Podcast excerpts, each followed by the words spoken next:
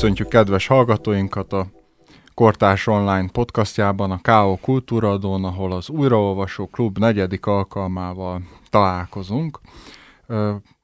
Szokás szerint állandó vendégünk Szalai Zsolt költő. Köszöntök mindenkit. Szerkesztőtársam Falvai Mátyás. Én is köszöntöm a hallgatókat. Én pedig Zsolnai György vagyok, üdvözlök mindenkit. A mai ö, témánk ö, az az utas és holdvilág lenne, Szerbantal méltán híres vagy hírhet regénye, erről is fogunk majd beszélni.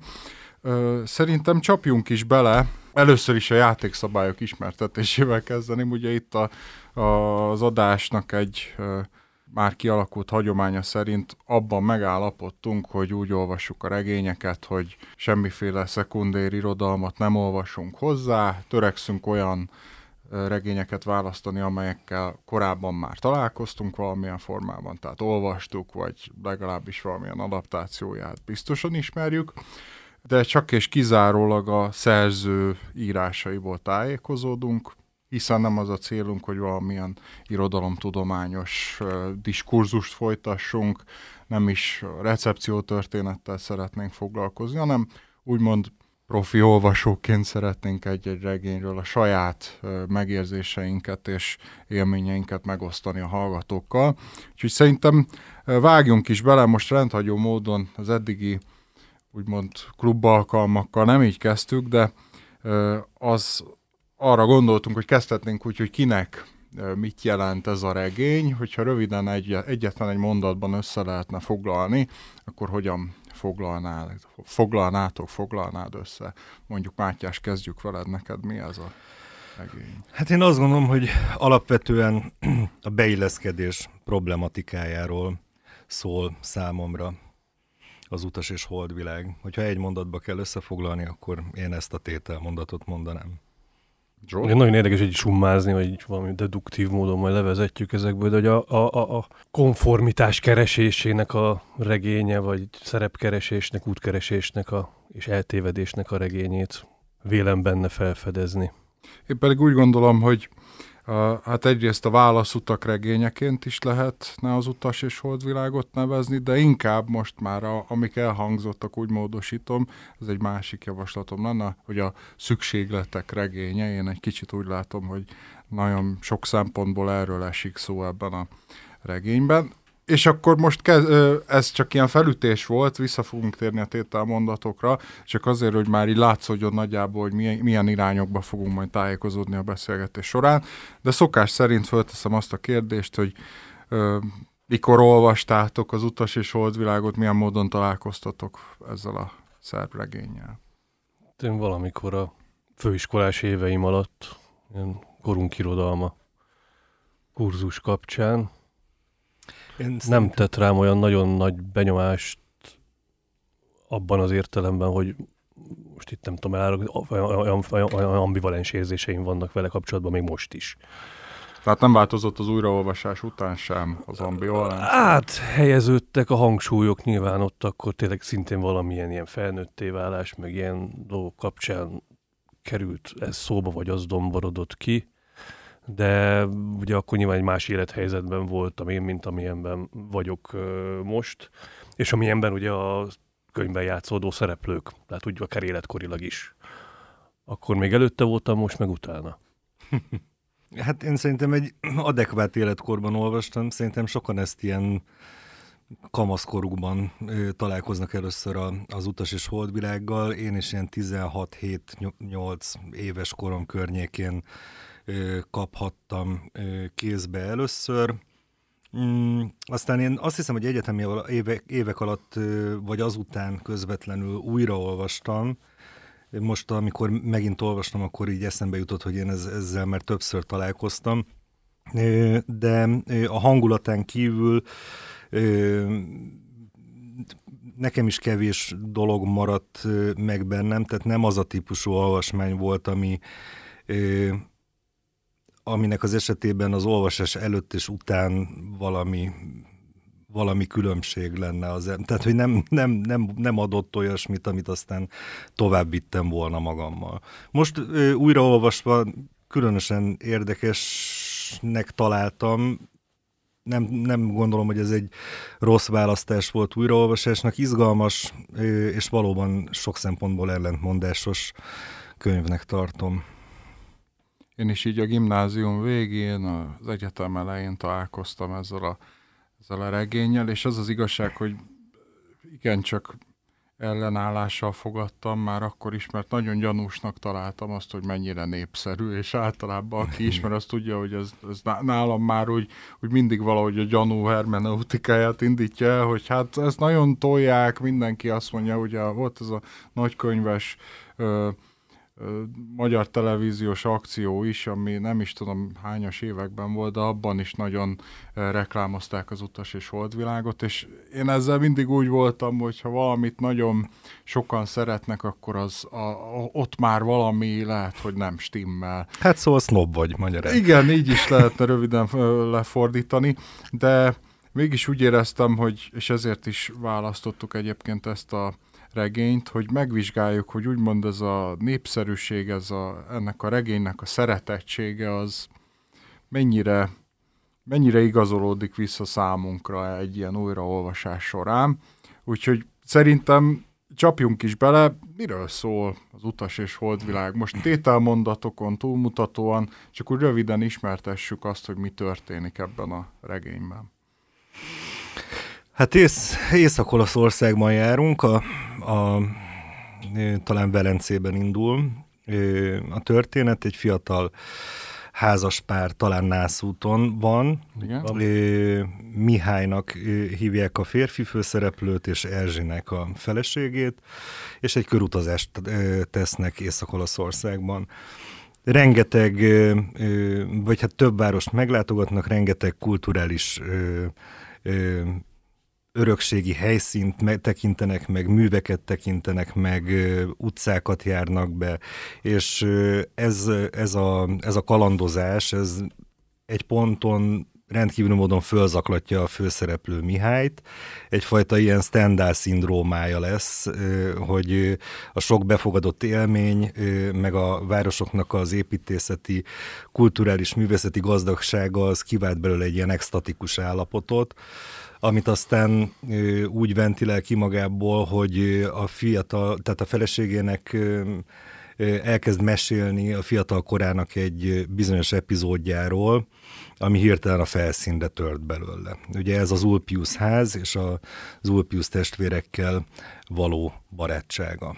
Igen, azt, azt mondjuk el, hogy valahogy így is fogalmaz Szárban, talán az első vagy a második mondatban, hogy a vonaton még minden rendben volt, a sikátorokkal kezdődött minden. Tehát, Igen. hogy minthogyha itt a helynek, a helyszínnek is lenne valami olyan sajátos, nem tudom én, szerepe, és egyébként többször előkerül a, a regény során az, hogy Olaszország milyen, és hogy milyen érzeteket szabadít föl. Hát valahogy úgy fogalmaz egyébként többször Szárbanta, hogy nem is közép-európait mond, hanem az ilyen északi emberek. Hát itt magyarokra gondolt, azért ezt én furcsáltam többször, hogy északi embereknek gondolja magyarokat. Hát persze az olaszokhoz képest mindenképpen egy olyan nab mentalitást képvisel. De hogy az az érdekes, hogy hogy úgy tűnik, hogy, hogy erről mindig szoktunk beszélgetni, hogy miért ott kezdődik egy regény, ahol kezdődik. Ugye az író azt gondolta, hogy a történet előzményeit, azt ugye itt, amikor az Ulpius házzal való előzményeket akarja ismertetni, akkor azt nem véletlenül teszi úgy, hogy elbeszél, elbeszélve, tehát Mihály mondja el Erzsinek, hogy mi történt vele korábban, nem pedig itt kezdődik a regény, hanem abban az összefüggésben tudjuk meg, hogy neki milyen gyerekkora volt, hogy azt a éppen a friss házasságában osztja meg az Erzsi, Erzsivel, a feleségével. Tehát nem egy ilyen életrajzi valamit látunk, hanem úgymond visszafelé, ilyen nosztalgikus nézőpontból fejtjük fel azt, hogy korábban mi történhetett. De bocsánat, itt közbevágtam az ismertetésbe, csak igen, de akkor ugye nyilván az, hogyha a regény kezdete szóba kerül meg, hogy onnan fejtődik fel, meg végülis törelő belőle ugye ez a gyerekkori történet, vagy nem is annyira rövid epizód, hanem lényegében egy nagyon meghatározó élménysorozat, az nagyon is kapcsolatba hozható azzal a pszichoanalitikus nézőponttal, vagy, vagy, vagy ábrázolással, amit szintén talán majd még kivesézünk a karakterek szempontjából.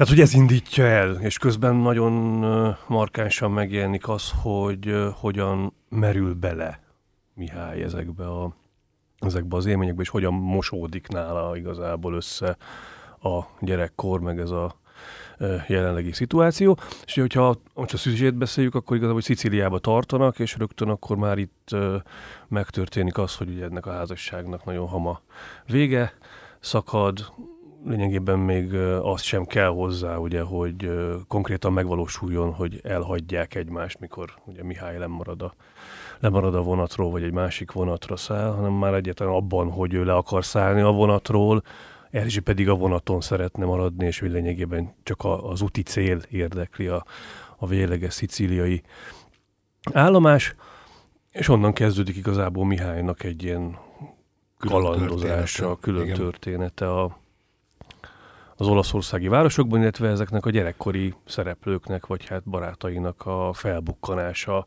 ilyen csoda folytán mindig, valami fajta véletlenek, kiszámíthatatlan véletlenek folytán megtörténik, és lökik tovább egyik helyszínről a másikra.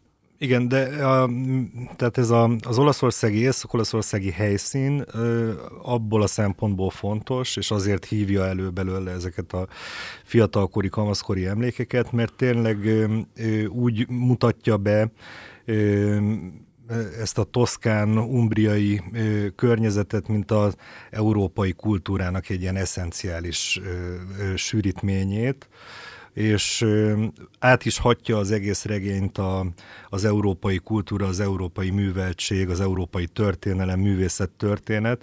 Ez egy nagyon erős karaktere a regénynek, és ezeknek az embereknek, ezeknek a szereplőknek az életében is nagyon fontos szerepet játszik.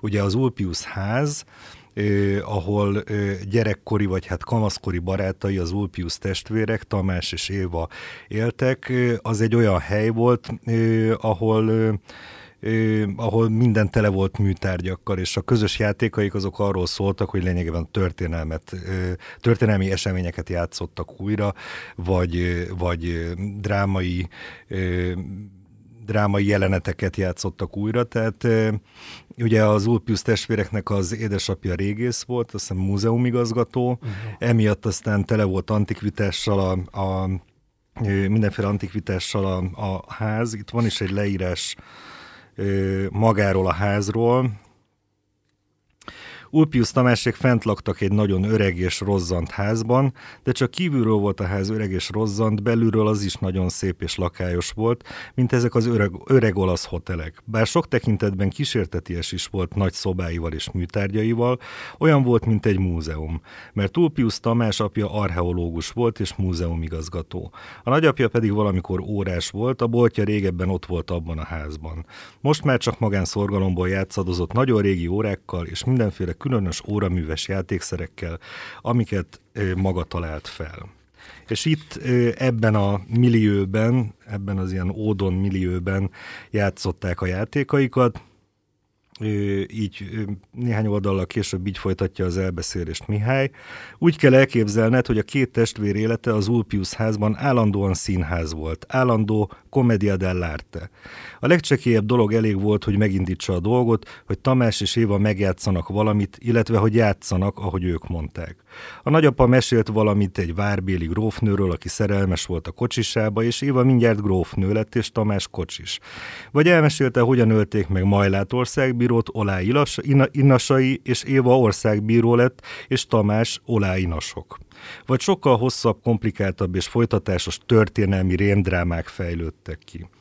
Tehát az, hogy ez a kulturálisan rendkívül sűrű közeg váltotta ki belőle a visszaemlékezést, ez tulajdonképpen, ez tulajdonképpen egy kézenfekvő felütése annak, hogy elmesélje ezt a bizonyos gyerekkori élményhalmazt, illetve annak a baráti társaságnak, amelyik akkor együtt mozgott, együtt fejlődött, annak a viszonyrendszerét, ami a mai napig meghatározza Mihálynak az életét, és folyamatos nosztalgiát érez ez iránt a korszak iránt. Ugye Mihály és Erzsi itt a nászútjukon olyan 40 körüliek, ugye? 36 éves az, 36. ha jól emlékszem. Igen, én fiatalabbnak gondoltam őket. De egyszer van egy olyan rész, amikor azt mondja, hogy ezt a szá- számszerűséget én nem találtam meg, igaz, nem is kerestem, hogy kifejezetten, csak próbáltam mindig Nekem most így ez így beugrott.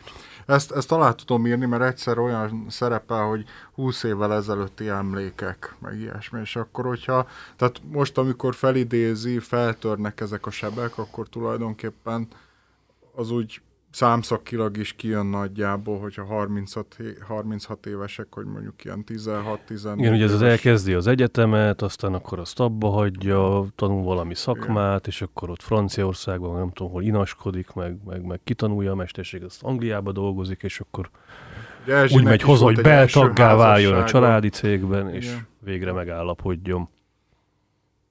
Igen, ez csak azért fontos, hogy azért lássuk, hogyha, hogy ez olyan nosztalgia, hogy tehát ez a, Már a van kö- rálátás, tehát hogy van már, van már távolság. Van távolság, van rálátás, és ezért is érdekes egyébként, és itt fölmerülhet, amikor arról beszélünk, hogy véletlenül találkozik mindenféle gyerekkori ismerőse, hogy 20 év múltán léteznek-e ilyen koincidenciák. Nyilván a, a, az írónak, hogy mondjam, az a dolga, hogy ezeket tető alá hozza, úgymond az o, a saját regényen belül, de hogy mennyire realisztikus az, hogy és erről a realizmusról beszélünk szerintem, tehát az, hogy Olaszországban utazva hirtelen feltűnik mondjuk, és akkor kezdjük is itt talán a karaktereknek a, Igen. az ismertetésével, és a szüzsét majd annyiban folytassuk, hogy majd úgy kibontódik Igen. a karakterek kapcsán, hogy rögtön ö, azt hiszem Ravennában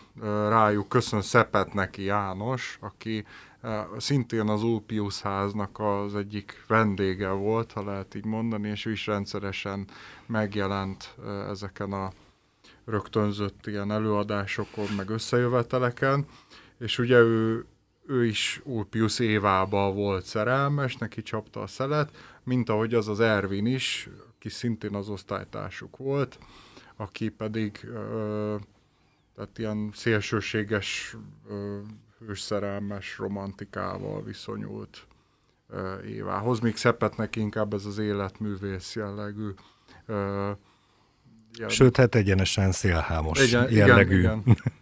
Magát, magát is szélhámosnak tartó.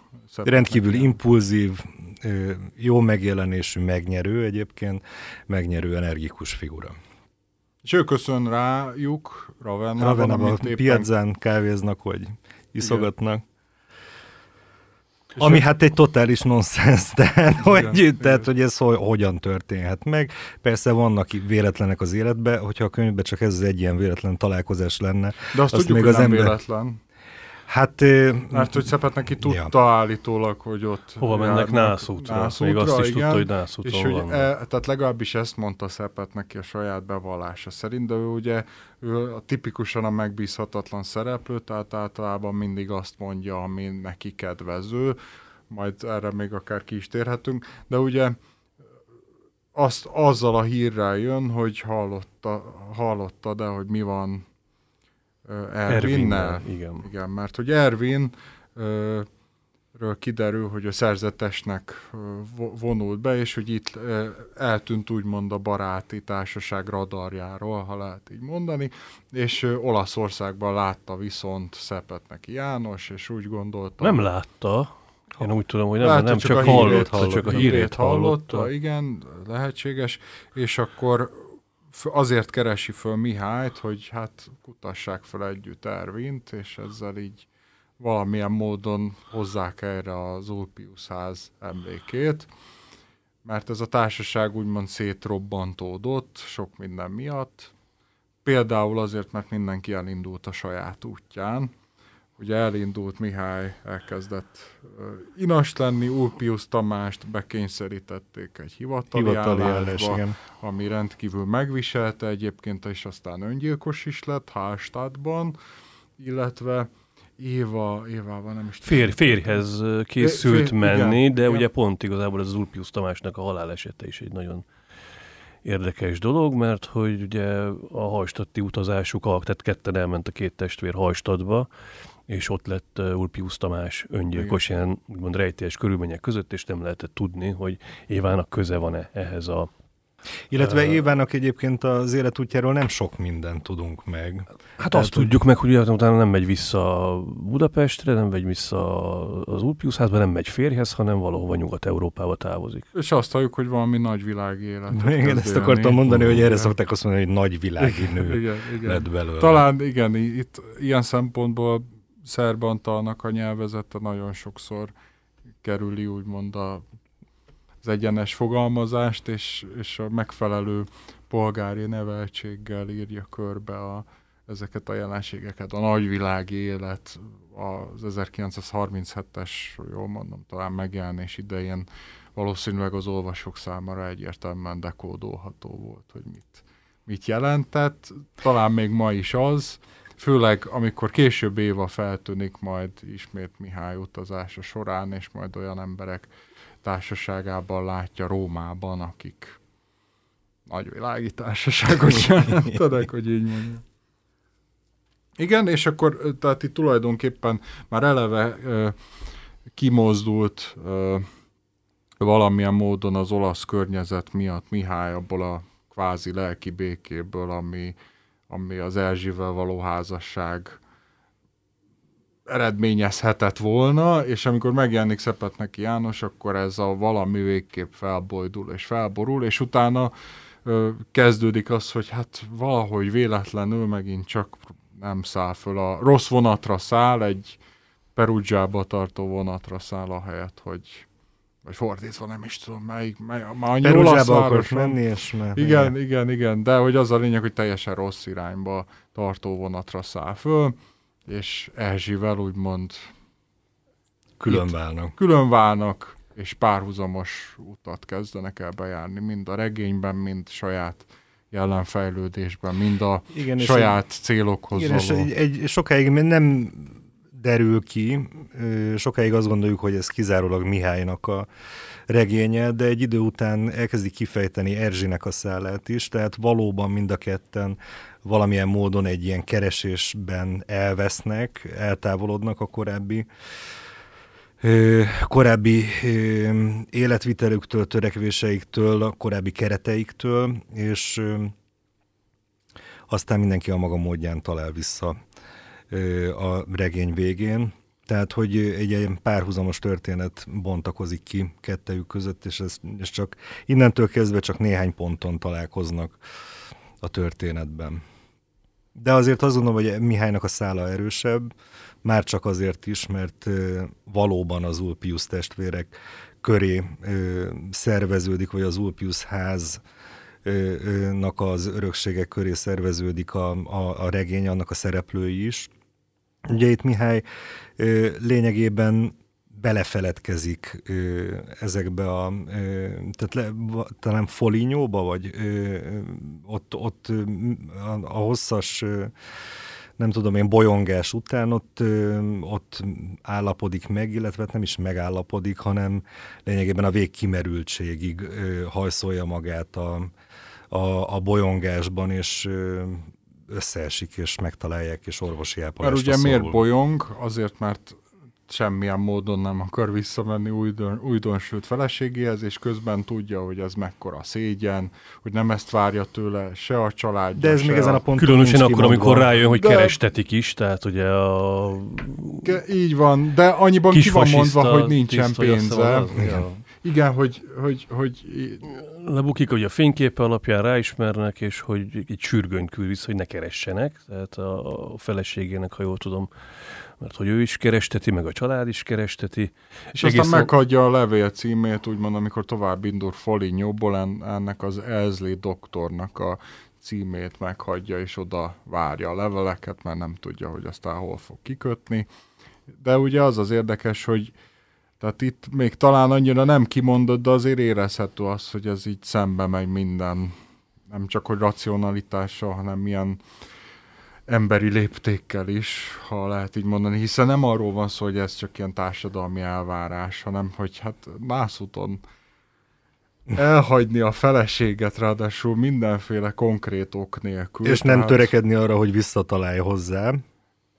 Sem a visszatalálásra, vagy valahova sem a magyarázatra. Tehát igazából egy ilyen, egy ilyen öncélú, vagy céltalan lázadásnak tűnik akkor még az ő szemében is. Tehát hogy folyamatosan nem tudja igazából, hogy, hogy mi a baja, hogy mit, mit, mit, mit keres. Olyan, mintha elég lett volna neki az, hogy egy másik vonatra száll.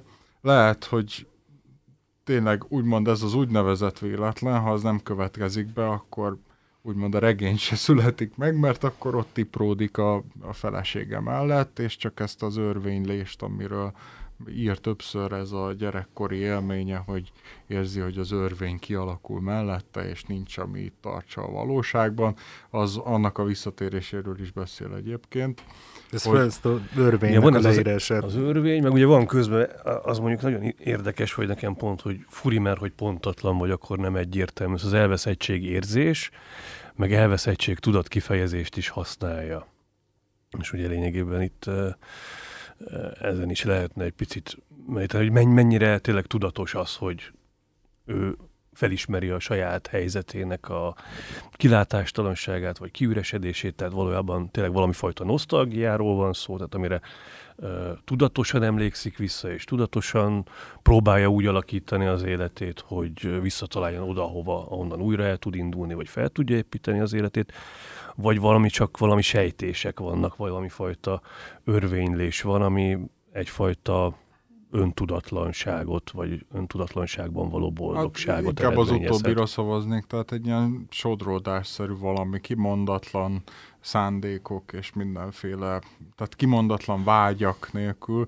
Én ezért is mondom egyébként többek között, hogy ez tényleg egy ilyen szükségletszerű valami, tehát olyan, amit úgy nem tudja megokolni az ember, hogy miért érzi valaminek a szükségét, de egyszerűen muszáj, uh, hát nem is utána járnia, de a, a szerint cselekednie. Uh. És úgymond egyébként végigvonul szerintem ez a regényen, hogy a legtöbb ö, karakternek úgymond nincsen igazi motivációja, tehát amit így tudnánk lefordítani, tehát nem jól átgondolt éles, éles stratégiákról van szó a legtöbb esetben, hanem inkább szükségletekről, vagy hogyha racionálisan megokolt éles stratégiáknak is álcázott, úgymond ön mitológiákról van szó, amögött is szükségletek állnak tulajdonképpen. Tehát olyan, olyan ö, magyarázatok mindenki számára, amik úgymond elfogadhatóvá teszik azt a viselkedésmódot, ahogyan a hétköznapokban élnek. Gondolok itt például később előkerül majd ez a figura, ez a Waldheim nevű vallástörténész. Ő is nagy szavakkal előadja azt, hogy hogy milyen így meg úgy élni, de tulajdonképpen azt érzi az ember, hogy a saját ilyen gyerekes fixáltságának találja meg a... Mi a baj a hideg szalámival és a sajtal? de, hogy, hogy annak a, a, azt okolja meg rendkívül racionálisan, mint egy vallástörténész egyébként, de valójában nincsen mögötte valódi éles stratégia, hanem így alakult, és ő aztán ennek megtalálta. Talált hozzá, így igen. Van, így van. Ha már így élünk, akkor ennek biztos oka van, és akkor ez így áll össze egy rendszerré. Szóval én ezért mondom, hogy nem igazán érzek motivációt a karaktereknél, hanem nagyon sokszor úgymond ilyen kisebb ellenállás irányába, vagy a szükségletek irányába, és ennek a kettős de a szükséglet, meg a vágy, ez nem lehet, hogy a kettő itt... De van me- benne fél, megvan az az örvényes rész? Megvan, igen. Csak szerintem akkor azt hallgassuk meg. Tehát ez az a furcsa szorongásos roham, ami rájön időnként Mihályra, és ami már gyerekkorában is jelentkezik, és aztán itt felnőtt korában is tapasztal ilyet. Az örvény, így ahogy mondom, Időnként úgy érze, éreztem, hogy megnyílik mellettem a föld, és egy rettenetes örvény szélén állok. Az örvényt azért mégsem kell szóról szóra benned, sose láttam ezt az örvényt, nem volt vízióm, csak éppen tudtam, hogy ott van az örvény. Illetve azt is tudtam, hogy nincs ott, csak képzelem, hiszen tudod, milyen komplikáltak ezek a dolgok. De annyi tény, hogy mikor elfogott ez az örvényérzés, nem mertem megmozdulni, nem tudtam egy szót sem szólni, és azt hittem, hogy mindennek vége van. Tulajdonképpen a barátsága Ulpius Tamással úgy kezdődött, hogy egy ilyen örvény érzés jött rá éppen, egy ilyen szorongásos roham, vagy nem tudom, hogy lehetne ezt máshogy lefordítani. És azzal, hogy megszólította őt, Tamás, a, az a fiú, akivel korábban egyébként nem volt szoros kapcsolata, és aki amúgy is egy ilyen tartózkodó, kívülálló figura volt, ahogy megszólította Mihályt, ezzel rántotta ki ebből az örvényből. És így kezdődött el a barátságuk és ha már szükségletekről vagy vágyakról beszélünk, majd erre talán még térjünk vissza, hogy melyik. Ebből a szempontból fontos ez a barátság, hogy vagy ez a ház, vagy ez a, ez a viszonyrendszer, ami ott kialakult, hogy, hogy tulajdonképpen ebben talált magára Mihály, ebben érezte magát először úgy Isten igazából jól, és... Mármint miben? Hát ebben, a, ebben az Ulpius házi viszonyrendszerben, ebben, a, ebben a barátság hálóban. Amin belül pedig ő általában, és ezt ki is mondja hát többször, a, az áldozat, az áldozat az szerepét játszotta. figura, és egyébként ez vissza... Már ezekben a színdarabokban, amikor Igen. eljátszottak valami fajta tragédiát. Igen, de hogy egyébként is valahogy általában ez a tehát Mihály karakterének valahogy ez az alávetettség, ez a sodródás, ez a passzivitás az, ami úgymond a sajátja. Tehát azért is érdekes, mert hogyha gyerekkorában úgymond megtalálta ezt a számára megnyugtató de helyzetet, vagy hogy mondjam azt, amiben nem érzi azt, hogy örvény lenne körülötte valami, hanem úgymond otthon van, ha mondjuk így, az, amikor tehát odáig tulajdonképpen Erzsivel és az a polgári pálya, amit befutott, nem tudom, 36 éves koráig, az úgymond az ő értelmezésében, még ha nem is mondja ki, hiszen erről azért nincsen szó, csak azt érezzük, hogy hát ez az ő szempontjából tévút. Viszont az a, az, az út, amire rá lépne, az megjárhatatlan. Tehát az, hogy ő most itt nem tudom én, lekucorodik, hegyekben, és akkor ha, hagyja, hogy majd valaki rátaláljon, meg nem tudom én, mert hogy egyébként ugye olyan típus, akire úgy is rátalál valaki, meg ő az áldozat, akit majd valaki úgy is ö, helyre tesz, meg elhordoz, meg nem tudom én, megment. Szóval ennek kapcsán szerintem beszélünk a karakterekről, tehát hogy kik, milyen karaktereket látunk itt, milyen figurákat szikráztat össze Szerbantal, és hogy vajon ezek az arhetipusok, ha egyáltalán azoknak lehet-e, lehet őket nevezni, azok, azok ténylegesen működnek-e, és majd beszéljünk erről, hogy mennyire mélyek ezek a figurák egyáltalán.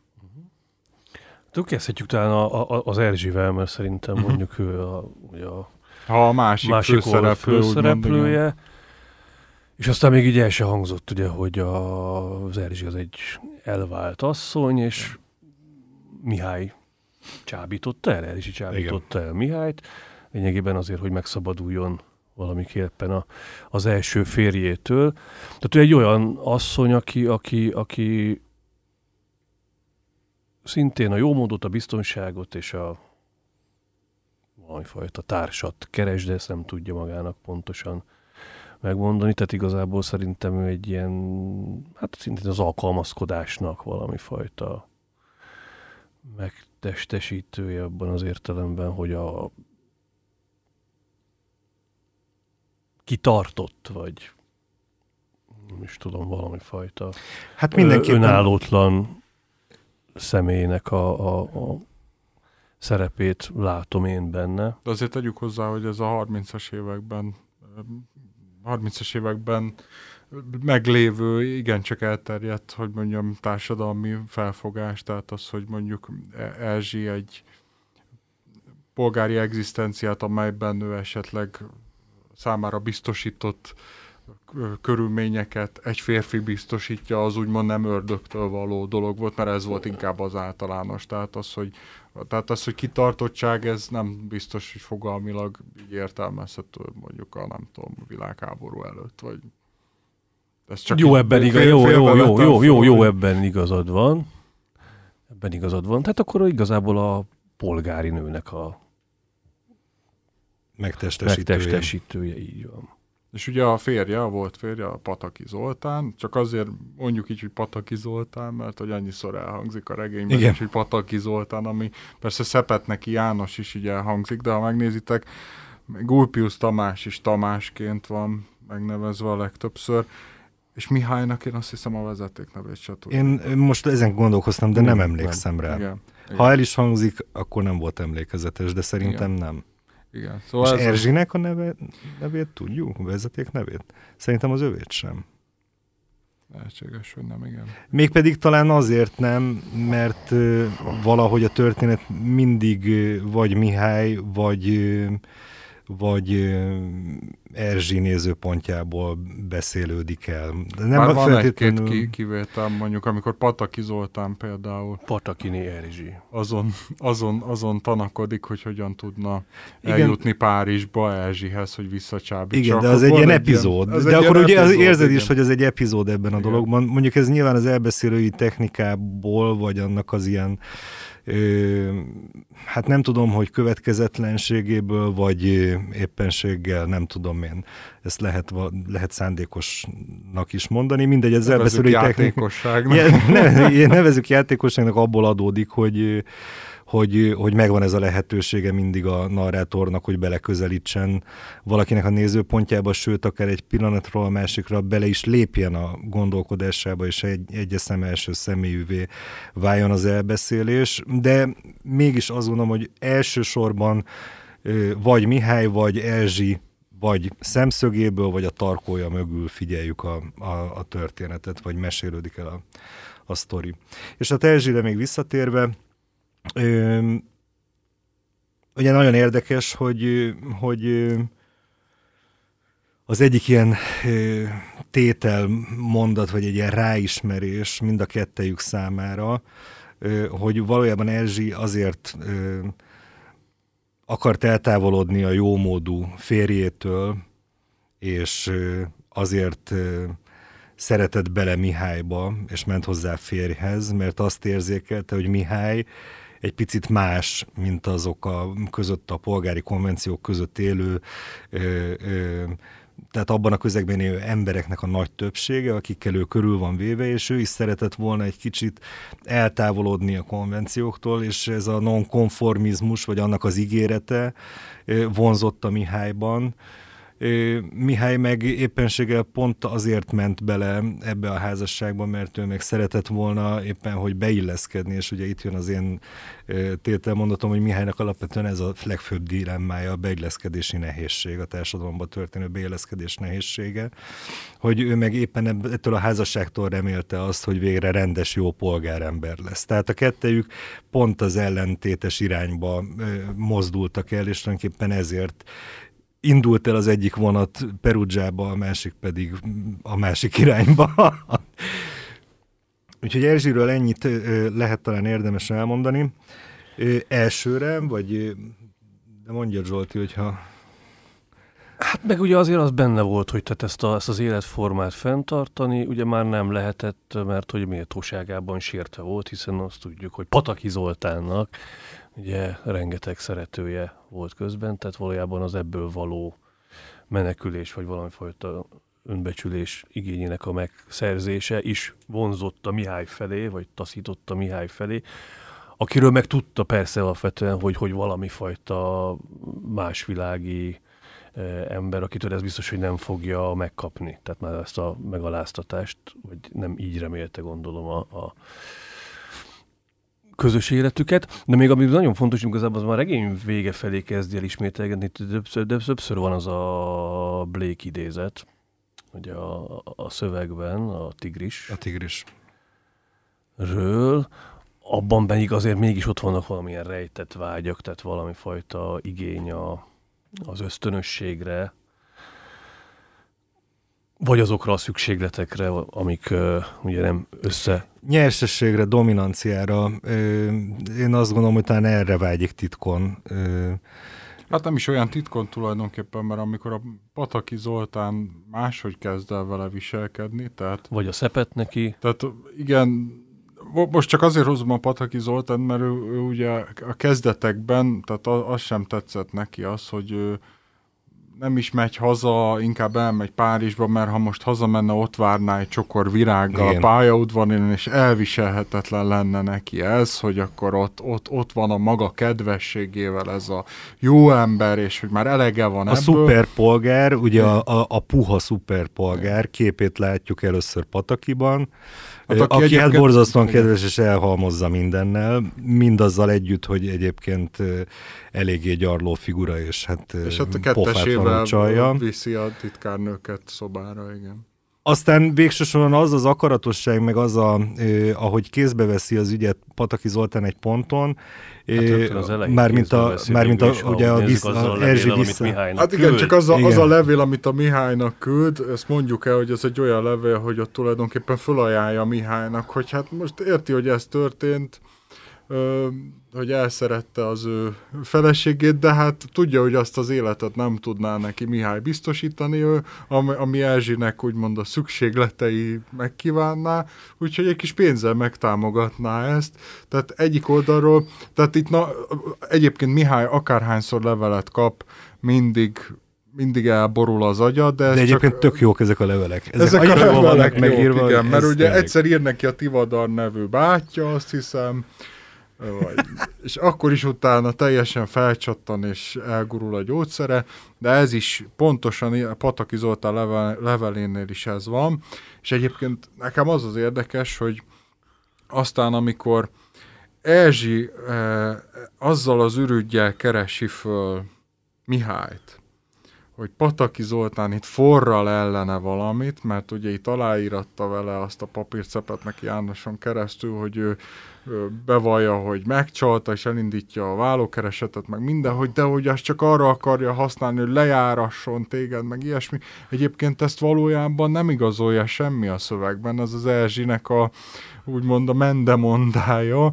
Le, még az is lehet, hogy provokáció egyébként, mert ha, tehát a Pataki, Patakinak a hogy mondjam, profiából nem következik De egyébként ez akartam, az ügyeskedés. Pont ezt akartam mondani, hogy ez a levél abból a szempontból érdekes, hogy az elején, amikor elolvassuk, hogy gyakorlatilag a jámborság karikatúrájaként felajánlja azt, hogy hát bár elszeretted a feleségemet, de én annyira aggódom érte, hogy ő most nem kapja meg azt, amit tőlem megkapott, hogy inkább adok neked pénzt, hogy tudjál vele úgy bánni, ahogy én, vagy méltó módon, akkor még mindannyian azt hisszük, hogy a Pataki Zoltán tényleg egy ennyire hülye hülye valaki. Tehát egy, egy hülyének nézed, kvázi. És hogy ez, a, ez volt az érzése, ez volt az érzése az Erzsének is, hogy egy, egy jámbor, ö, túlcivilizált jámbor barom. Ö, és ehhez képest meg azt lehet azért feltételezni, hogyha mondjuk hitelt adunk annak a manipulációnak, vagy mahinációnak, amikor ott aláíratták a, nem tudom én, a szándéknyilatkozatot a, a izével, a, a Mihályjal. Tehát, hogy később sejthetjük úgy, hogy valójában egy óriási manipulátor a Pataki Zoltán, és, és valójában már ez is lehet, hogy egy, egy jól elhelyezett manipulációs aktus, hogy elkezdje, elkezdje az önérzetét rombolni a Mihálynak, és valószínűleg, és én tényleg azt gondolom a végére, hogy tényleg van, tehát hogy hirtelen ugye azt kezdi el a végén értékelni Erzsi, hogy nem csak ö, ö, hogy mondjam, kényeztetni tudja, vagy csak így tudja szeretni, hanem küzdeni is képes érte. És az, hogy ennyi mindent képes volt érte megtenni, ez imponál neki, mert hirtelen megérzi benne azt a dominanciát, amit korábban hiányolt benne. Egyébként most csak két dolog. Én a Pataki Zoltán, mint mastermind típusú ja. olvasatot, én ezt nagyon nem támogatom. Egyébként már csak azért is, mert pont az az epizód, amit előbb játékosságnak neveztünk, ott... Ott, ott látszik ott, a bárgyúsága. Nem is a bárgyúsága, hanem úgymond a szükségletei. Tehát most nem csak arra gondolok, hogy hány nőcskével, meg hogy, hanem, meg kivel mint, vacsorázzon. hanem az, hogy kivel vacsorázzon, de az is, hogy mégiscsak Erzsi az, aki hát hogy mondjam, mégis ő az, aki igazán az övé tud lenni. Még hogyha nem is feltétlenül, nem tudom, szexuálisan, vagy ilyen szempontból, tehát az étvágyát lehet, hogy nem elégíti ki, de azért mégis vele van a leginkább egy ö, hullámhosszon, ő érte képes, tehát valahogy ö, szerintem ott benne megszületik az a felismerés, tehát szerintem azért van az a rész kiemelve, hogy Erzsi neki fontosabb, mint hitte, és ez a távollétben ö, világosodik meg számára. Még ugye Mihálynál megvilágosodik, hogy egyáltalán nem fontos neki Erzsi, a távollétben sem. Tehát a Tehát távollét ott... jó. Igen. Tehát a távollét igen, az gyógyír ebből a szempontból, mert mindenkinek úgymond rámutat arra, hogy mi az, ami tényleg hiányzik, és mi az, ami egyáltalán nem. Pataki Zoltának Erzsi hiányzott. Sőt, sőt tehát Pataki Zoltán, ha már szükségleteknél tartunk, aztán számot vet azzal, hogy neki ez az elsődleges szükséglete, enélkül üresebb az élete, vagy félzsódéros, és ezért egyéb szükségleteit elkezdte Igen. átszervezni, visszafogni. Tehát, hogy onnantól kezdve egy a promiszkuitást elhagyta, és onnantól kezdve, vagy hát e, elvileg, hogyha hihetünk neki, bár ki tudja, hogyha a miután, hogy, hogy miután visszaszerezte Erzsit, utána majd ez, tehát ez megnéztem volna tíz év múlva is ezt a kapcsolatot, vagy öt év múlva.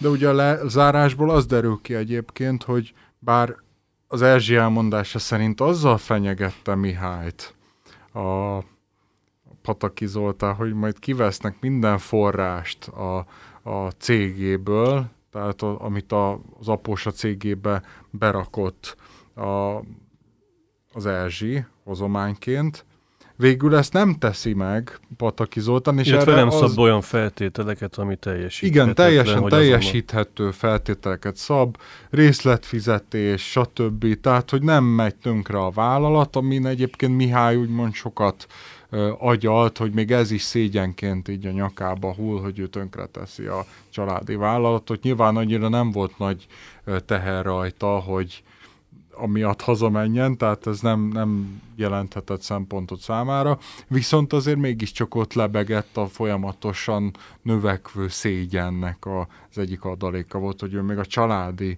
életet is tönkreteszi, Tivadar leírta ugye a levelében uh, Mihálynak.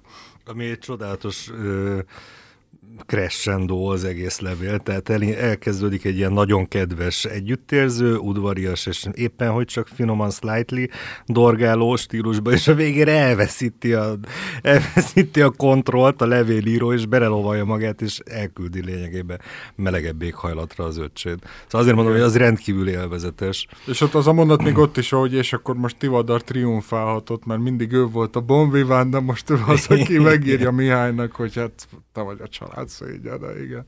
Igen, itt is ez az áldozat szerep jön elő, mert ugye pont azért ír a Tivadarnak, akiről szintén tudja, hogy azért nem igen. fedhetetlen előéletű, mindenféle kártyaadóságokban, nem tudom, Igen. verte magát, hogy majd tőle remélhet diszkréten pénzt. Egyébként most itt visszatérve arra, hogy Mihály más világi, vagy nem tudom, hogy mondják Mihály más. Őt rendszeresen, ha lehet így mondani, megalázzák, nem? Tehát Nekem eleinte ez a régi olvasásnál még nem tűnt föl, de így a szövegben eleinte ez még ilyen erényként van feltüntetve, hogy hát ő ilyen, ilyen elvarázsolt, nem tudom, királyfi, és hogy nem olyan fogalmak szerint él, mint egy átlagos ember, de aztán előbb-utóbb mindenkiből kibukik az, hogy ó, te csak, te csak a Mihály vagy.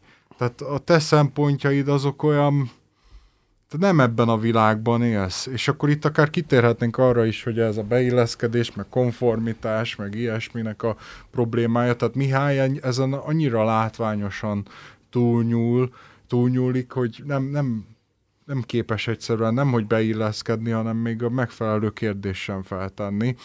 Még egyébként az Ópiusz háznak a lakói úgymond föltették maguknak ezt a kérdést, megadták rá maguknak a választ, ki miatt ki. Tehát nagyon eltérő sta- stratégiák vannak, kezdve onnan, hogy Ópiusz Tamás öngyilkos lett, egészen odáig, hogy ö, szerzetesnek vonul Ervin. Ezek mind válaszok, saját tétekkel, mindenki a saját egyéniségét, ö, karakterét világlátását belerakta ebbe. Mihály semmiben nem rakott bele semmit, egyszerűen tét nélkül játszik az asztalnál, ha lehet így mondani egyáltalán, és ezért ő aztán tényleg az, akinek semmilyen módon nem számít a szava, de még a végén se, ugye, amikor ö, amiatt aggódik, hogy hát lekési a saját öngyilkosságát itt a, egy ilyen olasz keresztelő miatt, és akkor az Éva írja neki, hogy, hogy hát nem is jöttem el, mert Tamás, Tamás választotta a saját halálát, ez az ő halála, nem a tiéd, nem is tudom, hogy volt szó. Szóval azt mondja, eleve kétségbe vonta, azt hogy meg, megtennie a Mihály, mikor ezt olvasod, már útban vagyok Bombay felé, nem jövök el hozzád. Te fogsz meghalni. Te nem vagy Tamás. Tamás halála csak Tamást illeti meg. Mindenki keresse a saját halálát. Isten veled Éva. És ez a mindenki keresse a saját halálát ebben benne van az, hogy mindenki keresse a saját életét is. Tehát Igen. az, hogy, hogy olyan, mint hogyha itt Mihály itt próbálna itt rá csimpaszkodni, más ö, csábítóbb sorsokra, vagy hát izgalmasabb hát, sorsokra, hát és a saját pont az Ulpius Tamással. Ugye, de az Ulpius Tamással megpróbáltak ö, közösen öngyilkosságot ö, elkövetni. Ezt most ö, nehéz eldönteni, hogy Ulpius Tamás unszolására, tehát hogy mennyire... Vagy hogy tényleg méreg volt -e egyébként, a, a, a, ugye mert az is kétséges volt.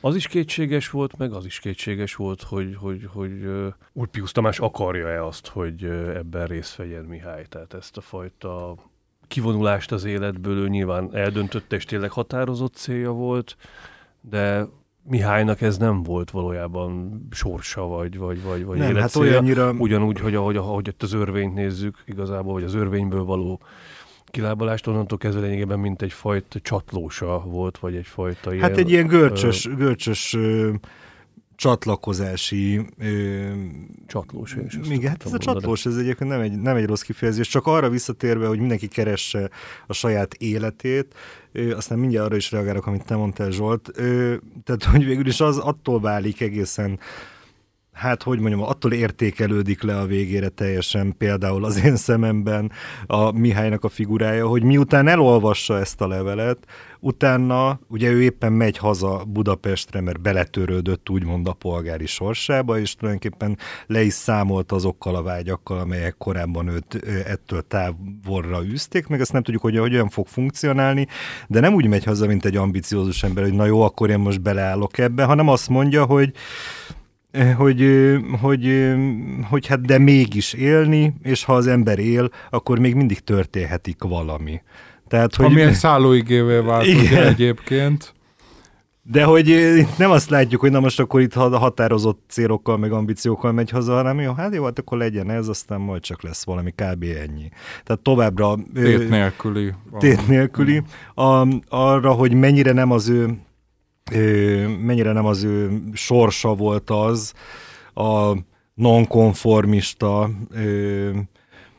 életvitel, vagy szabadabb, vagy nem polgári értékrend szerinti életvitel, amit mondjuk amit mondjuk az Ulpius Évának az életéről sejtünk, vagy egy másik fajta nonkonformizmus végső soron Ervinnek a rendkívül már-már ilyen extatikus vallásossága, és az abból eredő aztán szerzetesi ilyen szent emberi életvitele, tulajdonképpen nekinek a szélhámossága is egyfajta nonkonformizmusnak tekinthető. Ő konformista, vagy legalábbis szeretne az lenni, de küzd is ellene. Tulajdonképpen olyan ez az egész, mint hogyha ez is egy ilyen művészpolgár regény lenne, művészpolgár ellentétről szól, csak itt még a művész oldal sincs meg. Hát ez, igen, ez ilyen két szék közt a pad alá esett, mert Ervin meg szepet neki, tulajdonképpen bármennyire nonkonformisták, megvan a saját választásuk. Tehát az, amit csinálnak, azzal azonosulnak, és egyébként tehát ez, a, ez, amit mondtam, hogy tesznek mellé tétet, de hogy Mihály semmit nem tesz tulajdonképpen, és ezért én ezt egy, ha van olyan, hogy fejlődési regény, akkor én ezt ilyen egy helyben toporgási regénynek hívnám, vagy nem tudom én, és ezért tartom fontosnak, hogy mondjuk Pataki Zoltán, meg Erzsi, még ha csak így e, pataki pontszerűen Erzsi meg a maga folyamatában, de be van mutatva, hogy ennyi idő alatt, ha ennyi hatás éri az embert, ennyi minden történik vele, akkor az érlel benne bizonyos dolgokat, akkor máshogy néz utána a világra, saját magára, és hoz döntéseket, és, és, és vállalja a felelősséget, és, és egyszerűen tesz valamit, ami úgymond súlyt ad a, a, a személyiségének, a létének, amivel egyről a kettőre jut, ha lehet így mondani, még ha nem is mennyiségileg. De értitek, tehát ő meg, Mihály ugyanott van, ahol elindult, semmire nincsen válasza, be, közben bejárta Olaszországot, mennyi kaland történt vele, de olyan, mintha végig intakt maradt volna, ugyanaz a gyerek, aki ö, áll a várban, a, akkor még nem Tótárpád sétánynak hívott sétányon, néz lefelé, és bármikor megnyílhat az örvény a lába mellett, és ő ugyanabban az állapotban áll, és lehet, hogy ugyanarra az Ulpius Tamásra vár, hogy a vállára tegye a kezét, és megszabadítsa ettől az egésztől. És hát ez egy ilyen fixációt volna. De közben valami mást gondol magáról, vagy valami mást gondol a vágyainak, meg a, meg a szükségleteinek, és és erről szól ez a beilleszkedni képtelenség. Tehát ő magáról az első oldalakon azt mondja, te engem mindig, Erzsibhez beszélt, engem mindig úgy ismertél már, mint izmos, széles, idősebb fiatalembert, kisimult nyugodt arccal, azzal az arccal, amire Pesten azt mondják, hogy plépofa. Szóval, hogy így írja le magát, egy ilyen, tényleg egy ilyen polgári karaktert látunk, az ilyen régi filmekből, de aztán nem sokkal később bevallja, és ő saját maga mondja el, hogy hiába szeretné ő valamilyen módon izgalmasabbnak, meg, meg, meg, meg többnek, meg szabadabbnak gondolni magát, végsősorban tisztában van a, azzal, hogy a természetének van egy olyan alapvonása, amin nem tud felülkerekedni, és már az Ulpius házban ebben a viszonyrendszerben betöltött szerepéről is így beszél. Úgy éreztem, hogy becsapom őket, mert ami nekik természetes szabadság volt, nekem nehéz görcsös lázadás. Túlságosan is polgár vagyok, és túlságosan annak neveltek otthon, hiszen te tudod. Nekem nagy lélegzetet kellett vennem, és nagy elhatározásomba került, hogy a cigaretta hamut a földre szórjam. Most folytathatnám még, mert ezt fejteget ide körülbelül ez a ez a lényeg. Tehát ő ezzel, ezzel a dologgal küzd, és valami miatt ő azt gondolja, hogy, tehát, hogy, hogy felvillantotta neki az a szabad levegőjű, kreatív közeg, amit az Ulpius testvérek kialakítottak maguk körül, hogy ettől el lehet távolodni, ettől ehhez képest lehet izgalmasabb, szabadabb életet is élni, és ezért érez nosztalgiát ez iránt az időszak iránt, de valójában ebben az időszakban is csak nézője volt leginkább ezeknek a dolgoknak, és ö, ö, közönsége volt úgymond azoknak a színdaraboknak, vagy maximum áldozata, ö, amiket a, az Ulpiusok játszottak. És nagyon gyorsan kiábrándul ugye ebből az észak-olaszországi közegből is, tehát a, a műemlékekből, meg, a, meg ebből a kulturális örökségből, tehát felvillan neki ez az emlék, és egyébként ez a sodródása, és aztán a végkimerülésig való vonszolódása, meg a, meg a pénztelenség, az szerintem még azokra az ilyen jellemgyengeségeire is rávilágított, hogy, hogy, hogy ő képtelen lesz bármilyen szituációban is felmérni azt, hogy hogyan kell cselekedni, vagy hogyan hogy döntés helyzetbe kellene egyáltalán valamiféleképpen kerülni. Mert nagyon ö, érdekes volt az a rész, csak hogy meg, meg, meg érdekes itt Szerbantalnak ezek a, azok az ironikus ö, narrációi, amikor tényleg ezeket a karaktereket, amiket beszélünk valamilyen módon rá, ráerősít, vagy tényleg ironikussá tesz, ez a mini, mini való beszélgetése olyan igen. szempontból. Aki, ez egy, ez egy amerikai igen. művészettörténet hallgató, aki éppen Folinyóban jár, mert valaki megtréfálta, és azt mondta, hogy oda kell mennie megnézni egy Leonardo, Leonardo, festmény, Leonardo festményt, ami, ami valójában nincs ott. Amin, amin egy tyúk, egy, egy csirke, meg egy liba van, vagy valami ilyesmi. Tehén. Igen, igen, igen, valami ilyesmi. Na mindegy, és akivel ott összeismerkedik a piazzán, és aki aztán ö, elkíséri őt egy darabon, vagy hát együtt lógnak egy darabig. És ehhez van egy szöveg helyed?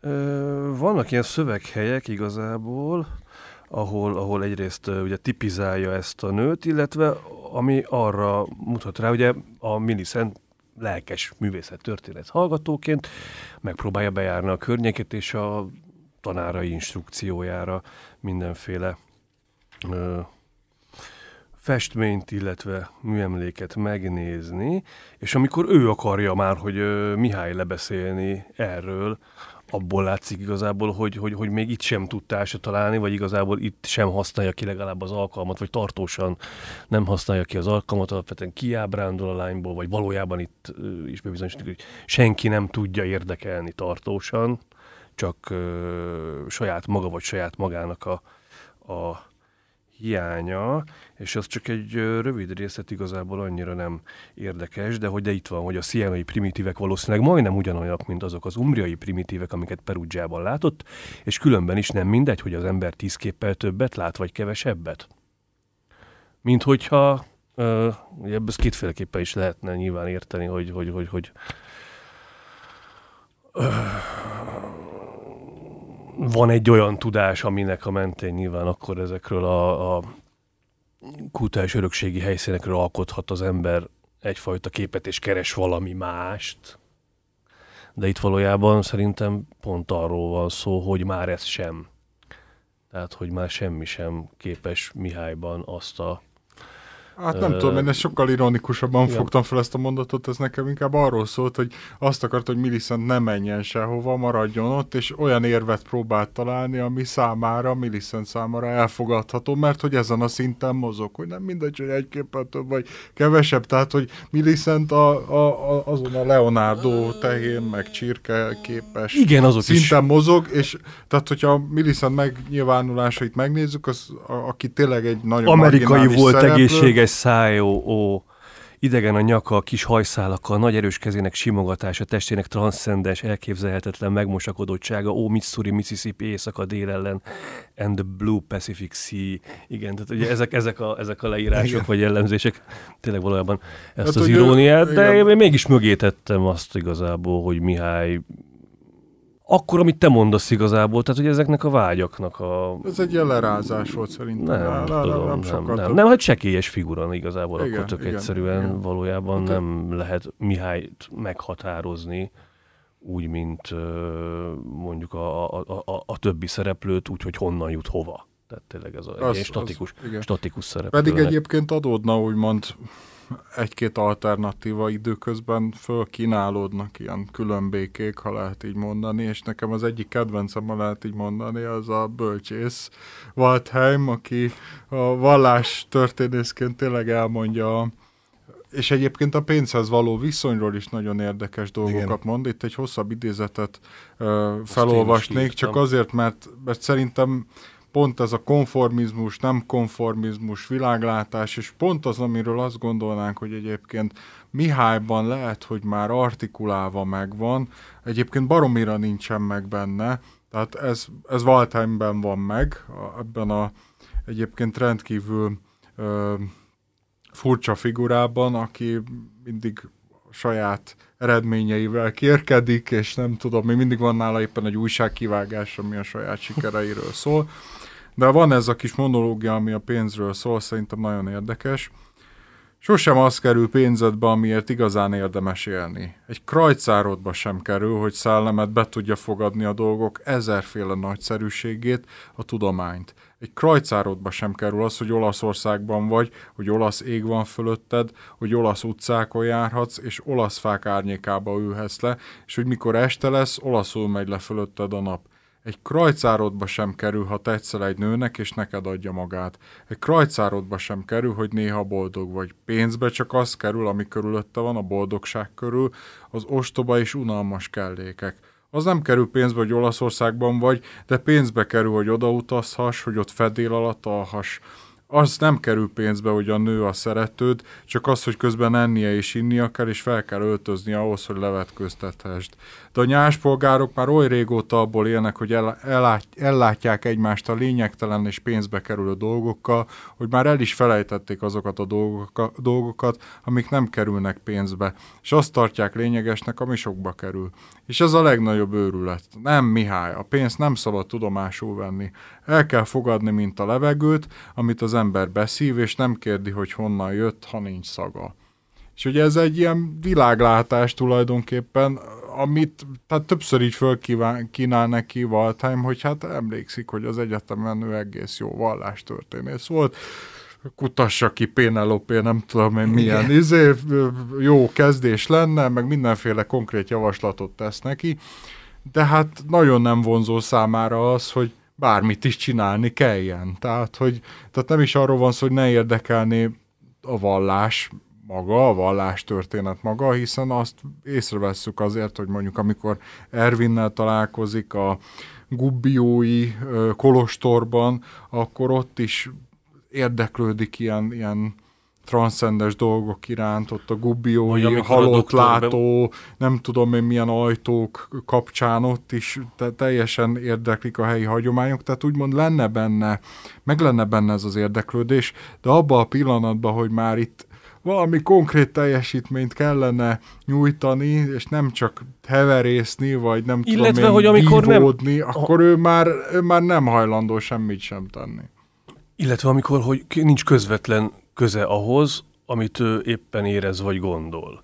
Amikor a, a, az orvossal találkozik, és ott is ezekről a transzcendes élményekről beszélnek, ugye ő hívja föl a figyelmet erre, azt erre a halott vívő ajtókra, meg meg ő az, az, aki a... elküldi aztán a Gubióba. Ervinhez, igen, igen, sőt beszél neki, bár nem tudja, ugye Éváról, aki akkor ö, ott volt egy ö, ugyanilyen És ugye ez az első doktor lesz majd Millicent Ingramnek a férje. A férje, igen. igen. Na és akkor ez a doktor mondja, ugye, hogy akkor nem folytatja ezeket a történeteket, illetve ezekről a hagyományokról be beszédet, mert látja, hogy Mihályt igazából ez a, tehát a saját öngyilkossági kísérletének, vagy ennek a halálvágyának a kielégítésé miatt érdekli csak és kizárólag, mint ahogy Waldheimnél is valójában a, a, a, a keltákról, meg ugye a halálkultuszról való értekezés kapcsán is ez érdekli, tehát valójában tudományos munkára nem alkalmas, csak saját magára vonatkoztatva tud bármiről gondolkodni.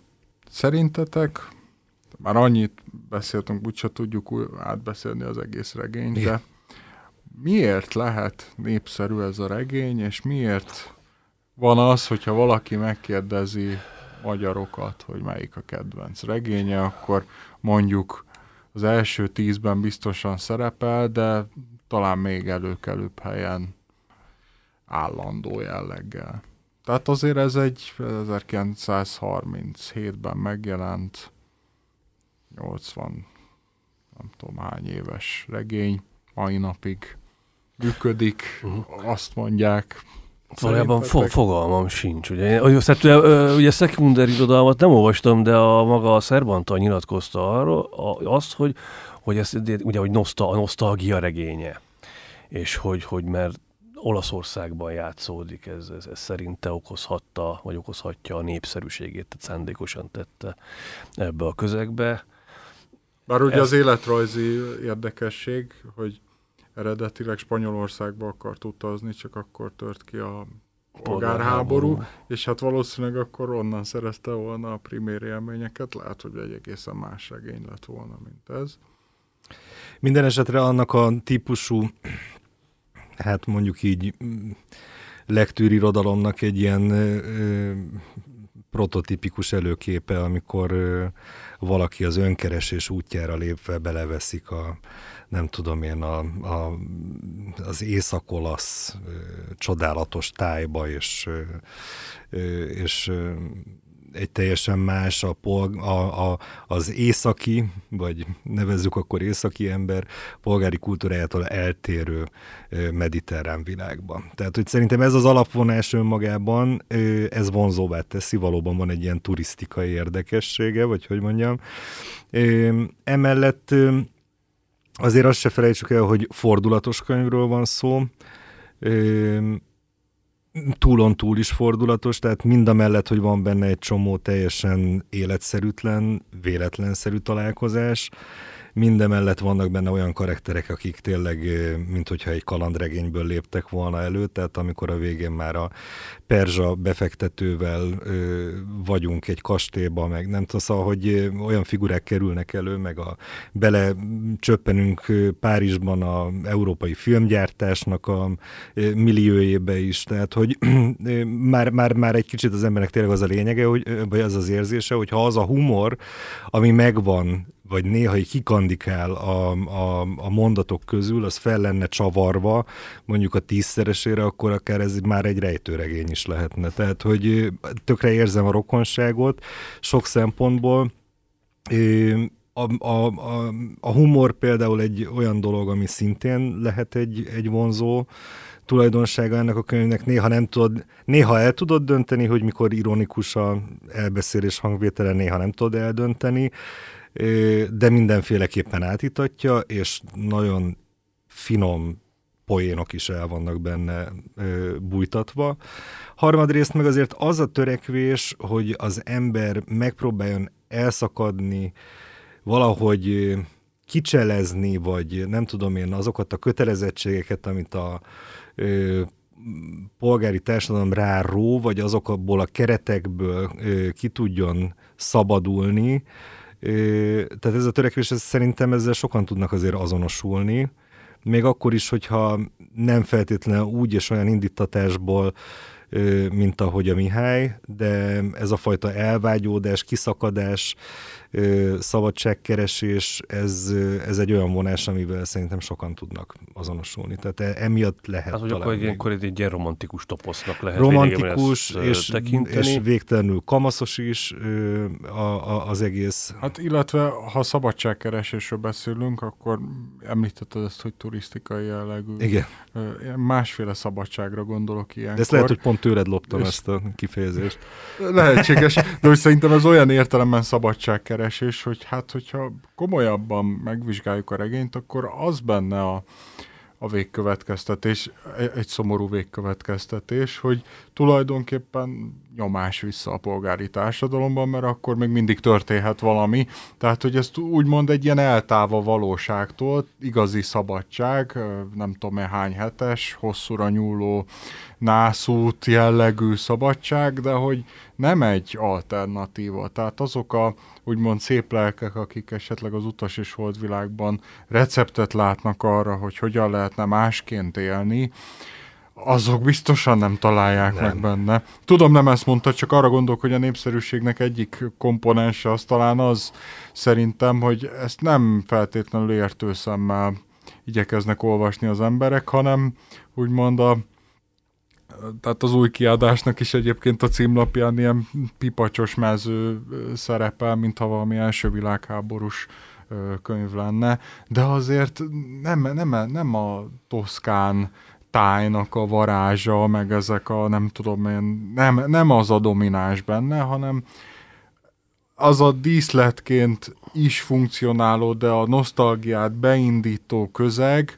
ami hát elindít egy belső a... utat az emberben, és a, a főszereplőben is elindít egy belső utat, és hát egy ilyen félig bölcselkedő, félig filozofáló ö, önreflexiót indít el, már mint az olvasóban és némely szereplőben, mert a főszereplőben egyáltalán nem. Tehát, hogy, hogy szerintem azért érdemes egy kicsit úgy tekinteni erre, mert aki Mihályt ö, követendő, vagy pozitív, vagy akármilyen, akár hősként tekinti, azt szerintem rosszul olvasta a könyvet, vagy nagyon furcsa elképzelései vannak arról, hogy milyen egy hős, vagy... Igen, tehát ugye a, mit volt szó most akkor erről, hogy ö, ugye úti könyvként nem célszerű ezt valójában olvasni, de tényleg a helyszín az egy jó alkalom arra, meg ugye Ervin alakján keresztül, hogy ebben a skolasztikus szerzetesi létmódban mutassa be igazából azt, ami, ami, ami, ami az egyedüli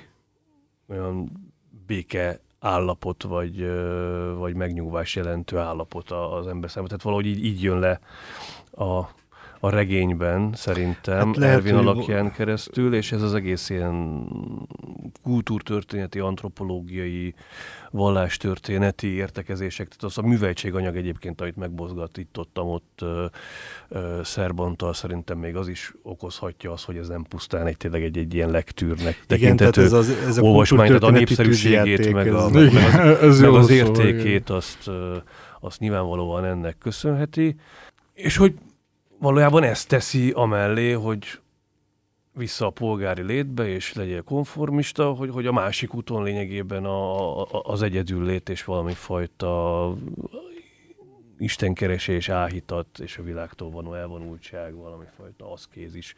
Az, hát az ami egyik egy másik lehetős. út, Igen. de nem az egyetlen másik út. Tehát, de ami, szerintem... megáll, de ami, ami a vége, tehát ami a vége lehet az útnak. Tehát nem tudom, Szepetnek János is bejár egy másik utat, és abban nem látom Istent, az az igazság, és szerintem sokan bejárnak másik utat, Waldheim, Ulpius Éva, Ulpius Tamás ő, is de bejárt nem egy Én utat. nem úgy gondoltam, hogy ők nem utat járnak be, hanem, vagy úton vannak.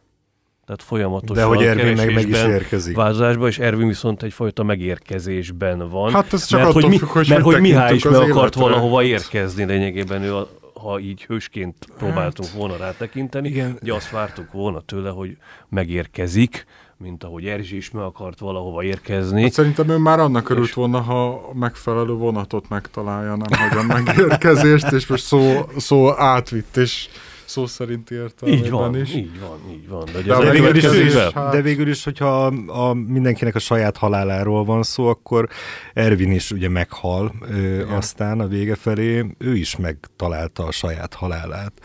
Tehát ő is, ö, ő is a saját életét élt. Tehát ö, ugye ezt lehet azt is mondani, hogy valamilyen módon kiteljesedett, ö, de azt is lehet mondani, hogy hogy végzetes módon izolálódott. Tehát, de minden esetre volt egy saját választása.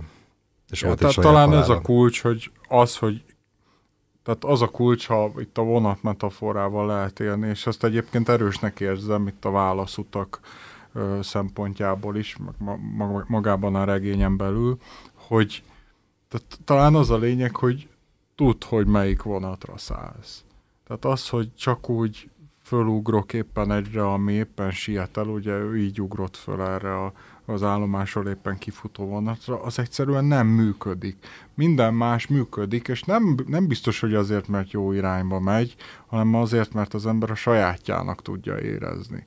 És lehet, hogy itt ez már, hogy, hogy mondjam, hogyha nagy, nagy tanulságot, vagy nem tudom én mondani valót, vagy a, a, akármilyen téköveit akarunk ebből elvinni, akkor az, az, az nekem, az én számomra az az, hogy, hogy mondjuk nem mindegy, hogy milyen vonatra száll az ember, de ha már felszállt a vonatra, akkor, akkor tudja, hogy hova tart, és akkor legyen is azon a vonaton rajta. Nem lehet úgy menni rajta, hogy még, még akármi is történhet. Még lehet, hogy olyan állomáson áll meg a hajó. Tehát ilyen, egyszerűen jelen kell lenni az életben, ha lehet így mondani. Nekem, nekem az a magyarázat, hogy miért van ennyi karakter felvonultatva, már egy ponton egyébként úgy kezdtem el érezni magamat most ennél az olvasásnál, hogy kicsit olyan, mint a hamvasnak a karnevájában, hogy egy ilyen, egy ilyen sorsokat feltáró, és mindenféle, mindenki a saját monomániájába beleszorult,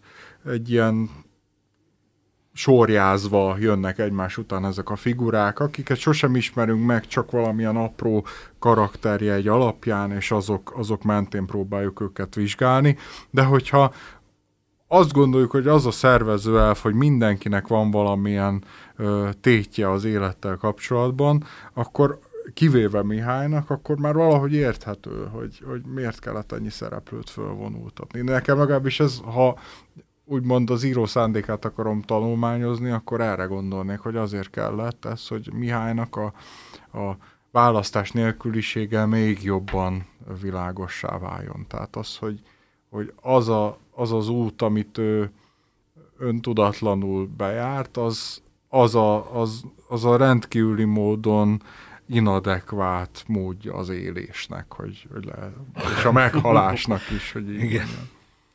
Ö, szerintem, így, hogy nagyjából a végére jutottunk, megbeszéltük, hogy miért népszerű, vagy miért nem népszerű az utas és holdvilág. Ö, lassan elköszönhetünk a hallgatóktól. A következő adásban az ötödik ö, klub ülésen a terveink szerint Füst Milánnak a Feleségem története című könyvét fogjuk olvasni, hogyha a hallgatók szeretnének bekapcsolódni az újraolvasásba, és úgy hallgatni a következő adásunkat, hogy friss olvasmányélvényekkel rendelkeznek, akkor itt a lehetőség. Mi mindenkinek ajánljuk a kortásonline.hu tartalmait, illetve az elérhetőségünket a ko.kultúradó.gmail.com-ot. Várjuk észrevételeket, visszajelzéseket. Köszönjük mindenkinek a figyelmet! Köszönjük! Nagyon szépen köszönjük a figyelmet! Thank you